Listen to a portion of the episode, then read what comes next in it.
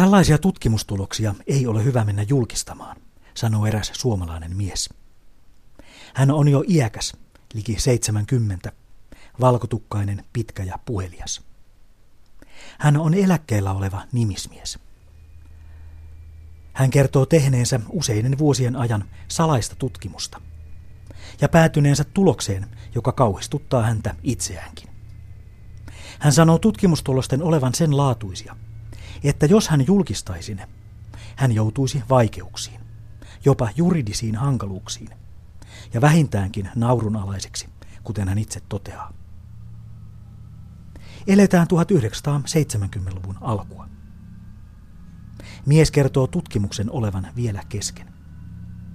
Hän ei ole vielä järjestänyt arkistoaan lopulliseen kuntoon, mutta jo tähän mennessä kerätty materiaali todistaa asian, josta halutaan vaieta. Asian, jota ei ole kerrottu. Asian, joka on pidetty salassa. Kekkonen, Kekkonen, Kekkonen, Kekkonen. Muutos on tapahtunut ja tuo muutos on suuri, sanoo mies. Muutos on tapahtunut vuoden 1968 aikana, tai viimeistään vuoden 1969 alkupuoliskolla. Mies on vakuuttunut, että tasavallan presidentti Urho Kaleva Kekkonen on joko kuollut tai murhattu, tai vetäytynyt jostakin muusta syystä syrjään valtiollisesta elämästä. Ja hänen tilalleen on astunut uusi, miltei täsmälleen entisen näköinen mies. Mies todistaa teoriaansa vertaamalla Kekkosen kallon muotoja, pituuskasvua ja painoa eri vuosikymmeninä. Hän jopa vertaa Kekkosen käyttämää kieltä ja hänen mielipiteitään ja huomaa, että muutoksia on tapahtunut joka suhteessa. Uusi Kekkonen on erilainen kuin vanha Kekkonen. Mies on vaihdettu. Tarina on 1970-luvulta. Arto Paasilinnan romaanista Jäniksen vuosi. Se on hyvä esimerkki salaliitosta ja salaliittoteoriasta, vaikka se onkin keksitty, vaikka se ei olekaan totta. Vai onko se?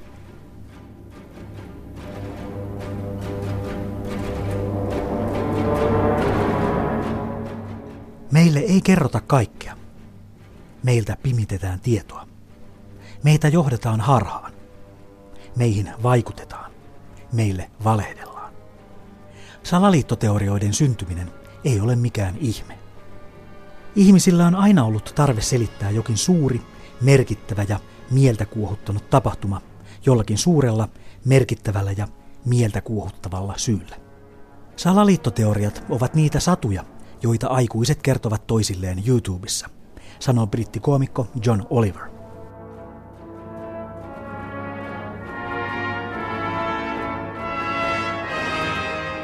Kaikki salaliittoteoriat eivät suinkaan ole vääriä, eivätkä kaikki salaliitot ole mielikuvituksen tuotetta, huomauttaa yhdysvaltalainen professori Brian L. Keely. Esimerkiksi Watergate tai Iran kontraskandaali todistavat, että kulissien takana todellakin tapahtuu yhtä ja toista. Ja kun salaliittoteoria osoittautuu oikeaksi, todeksi, sitä yhtäkkiä lakataan kutsumasta salaliittoteoriaksi ja aletaan puhua tutkivasta journalismista, muistuttaa englantilainen professori Peter Knight. Keskeytämme tähän kaleidoskoopin, kohta seuraa ylimääräinen uutislähetys. Suomen yleisradio, ylimääräinen uutislähetys STTstä alkaa. Yhdysvaltain presidenttiä John Kennedyä ammuttiin tänään Dallasissa, Teksasissa, ja hän kuoli sairaalassa pian sen jälkeen laukauksista saamiinsa vammoi, vammoihin. Uutislähetys Suomen tietotoimistosta päättyy tähän. Näin kertoi Suomen Yleisradio 22. marraskuuta vuonna 1963. Nykyisen kaltainen salaliittoteorian käsite syntyi tai synnytettiin 1960-luvulla, sanoo yhdysvaltalainen professori Lance D. Haven Smith. Yhdysvaltain keskustiedustelupalvelu CIA alkoi käyttää halventavaksi tarkoittamaansa ilmaisua kuvaamaan niitä, jotka olivat liian kiinnostuneita presidentti John F. Kennedyn murhasta. Kuvaamaan ja väheksymään niitä, jotka kyselivät liikaa. Kuului kolme laukausta. Presidentti tarttui kädellään rintaansa ja kaatui istuimelleen, ja Jackie kumartui hänen ylitseen, kertoi Mrs. Jean Hill Dallasista. Laukaukset tulivat kukkulalta juuri alikäytävän itäpuolelta, hän sanoi. NBCin televisiouutisissa kerrottiin poliisin saaneen käsiinsä kiväärit. Näin kerrottiin Suomen yleisradiossa John F. Kennedyn kuolinpäivänä. Laukaukset tulivat kukkulalta juuri alikäytävän itäpuolelta, kertoi kirjeenvaihtaja Jussi Himanka Yhdysvalloista. Siis maanpinnan tasolta, siltä kuuluisalta heinikkoiselta kumpareilta. Tuolloin kukaan ei vielä puhunut mitään kirjavarastosta ja ylhäältä tulleista laukauksista. Minna joutuivat ne kolme miestä, jotka Dallasin poliisi otti kiinni presidentti John F. Kennedyn murhan jälkeen. He olivat olleet heinikkoisella kumpareilla presidenttiä kuljettaneen auton etupuolella. Todistajien suuri enemmistö oli kuullut kumpareilta toistuvia kiväärin laukauksia. Miesten pidättämisestä otettiin lukuisia uutiskuvia, mutta niitä ei koskaan julkaistu. Heistä ei ole mitään dokumenttia arkistoissa. Ei nimiä, ei kasvokuvia, ei sormenjälkiä. Poliisi pidätti heidät ja he vain katosivat. New Orleansin piirisyyttäjänä Kennedyn murhan aikaan toiminut Jim Garrison kertoo edellisen lisäksi muutakin outoa. Kennedyn ampujaksi väitetylle Lee Harvey Oswaldille tehtiin pidätyksen jälkeen nitraattitesti, jonka tulos osoitti, ettei hän ollut laukaissut kivääriään kuluneen 24 tunnin aikana. Sekä Yhdysvaltain liittohallitus että Dallasin poliisi pitivät asian salassa. Ehkä vielä oudompaa on se, että presidentti John F. Kennedyn aivot katosivat. Ne katosivat ruumiin avauksen jälkeen, eikä niitä ole milloinkaan löydetty. Aivot olisivat kiistattomasti todistaneet, mistä suunnasta presidentin päähän osuneet ja hänet tappaneet laukaukset tulivat. Ja täällä Washington. Tällaisiin tapahtumiin liittyneet lukuisat yhteensattumat ovat aiheuttaneet tähän mennessä kaikkiaan 35 teoriaa, jotka yhteensä sisältävät 86 uutta johtolankaa, ilmeni taannoin erään lehden tekemässä selonteosta. Useille tällaiset tapahtumat eivät olleetkaan pelkkiä julmia yhteensattumia. Viimeksi on edetty kolmen laukauksen teoriasta kolmen murhaajan teoriaan, ja nyt puhutaan New Orleansissa salaivuonesta. Näin Yleisradion kirjeenvaihtaja Pasi Rutanen vuonna 1967. Jim Garrison kirjoittaa, että Kennedyn salamurha ja sitä seuranneet tapahtumat edustivat sodan jälkeiselle Amerikalle viattomuuden menetystä. Tapahtumat aloittivat epäluulon, epäuskon ja epäilyn aikakauden. Ne aloittivat salaliittoteorioiden aikakauden. Tällaisiin tapahtumiin jollakin tapaa sotkeutuneita ihmisiä on kuollut viimeksi kuluneiden kolmen vuoden aikana kymmenkunta. Eräät ovat kuolleet selittämättömällä tavalla, eräiden kuolema on ollut pelkkä yhteen sattuma. Totta kai salaliittoja ja salaliittoteorioita oli ollut ennen Kennedyn murhaakin, mutta nyt tilanne oli erilainen. Salaliittoteorioista tuli julkista omaisuutta. Niistä tuli osa modernia joukkotiedotusta, olennainen ja pysyvä osa massamediaa. Tuolloin elettiin 1960-luvun alkupuolta, eikä kukaan osannut edes kuvitella, mitä tulisi tapahtumaan.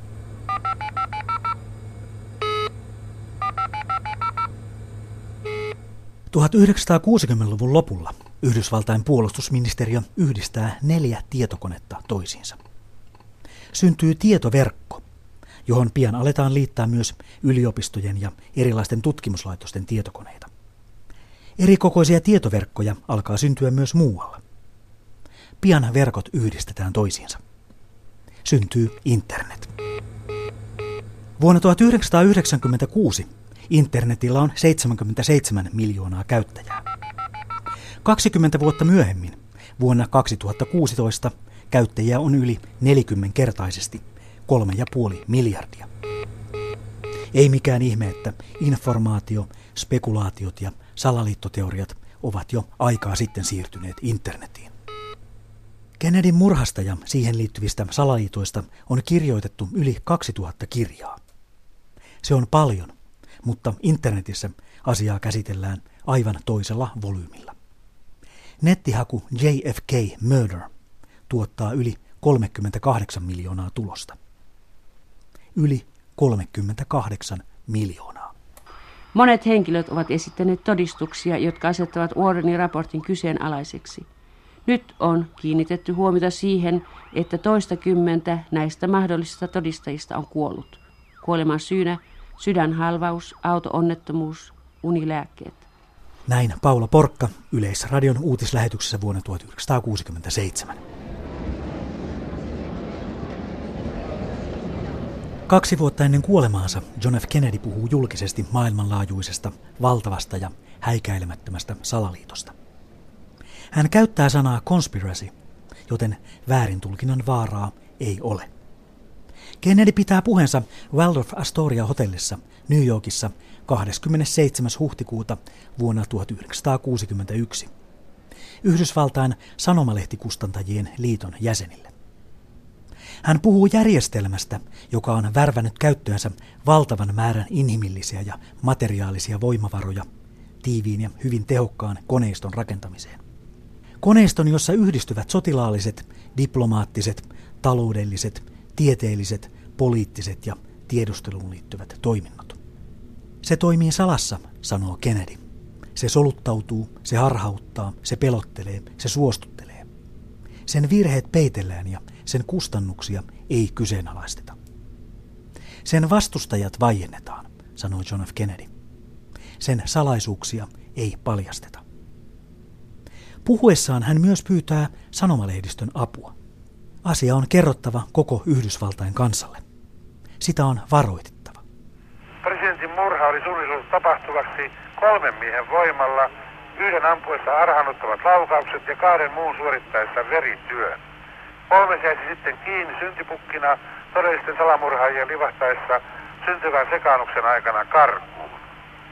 Russovan fantastisen todistajalausunnon jälkeen oikeus keskeytti istuntonsa. Täällä Jussi Himanka, New York. Yli 1600-sivuisen kirjan Kennedyn murhasta kirjoittanut Vincent Bugliosi on laskenut, että Kennedyn murhasta on vuosien varrella syytetty 42 ryhmittymää ja 82 salamurhaajaa. Kaikkiaan pitkälti yli 200 ihmistä on epäilty osallisuudesta John F. Kennedyn murhaan. Outoa on myös se, että yli 130 ihmistä on tunnustanut murhanneensa Ruotsin pääministerin Ulf Palmen. Ja vielä oudompaa on se, että kukaan heistä ei ole virallisen tiedon mukaan tehnyt tuota murhaa. Mysteeri on yhä ratkaisematta, vaikka murhan selviämiseen johtavista vihjeistä on luvattu 50 miljoonan kruunun palkkio. Murhaajasta ei ole tietoa, eikä myöskään murhan motiivista. Jag kom körande i min taxi Sveavägen i riktning upp mot eh, Kungsgatan och fick rött lyse vid Tunnelgatan. Hän kertoi ajaneensa Tukholman keskustassa Sveavägen ja Kungsgatania kohti, kun hän huomasi, että kadulla seisoi kolme henkilöä. Ammuttiin kaksi laukausta ja se, jota ammuttiin, kaatui. Taksiautoilija sanoi välittömästi hälyttäneensä poliisin ja ambulanssin, mutta hänellä ei ollut aavistustakaan silloin, että ammuttu mies oli Ulof Palme. Näin kerrottiin Yleisradion ylimääräisessä uutislähetyksessä vuonna 1986. Ruotsissa Palmen murhasta on epäilty lähes kaikkia mahdollisia tahoja. Yksinäisiä hulluja, todellisuuden tajunsa menettäneitä alkoholisteja ja narkomaaneja, Kurdistanin työväenpuoluetta, Ruotsin poliisia, Jugoslavian tai Etelä-Afrikan turvallisuuspalvelua, jopa Palmen lähisukulaisia ja hänen omaa perhettään.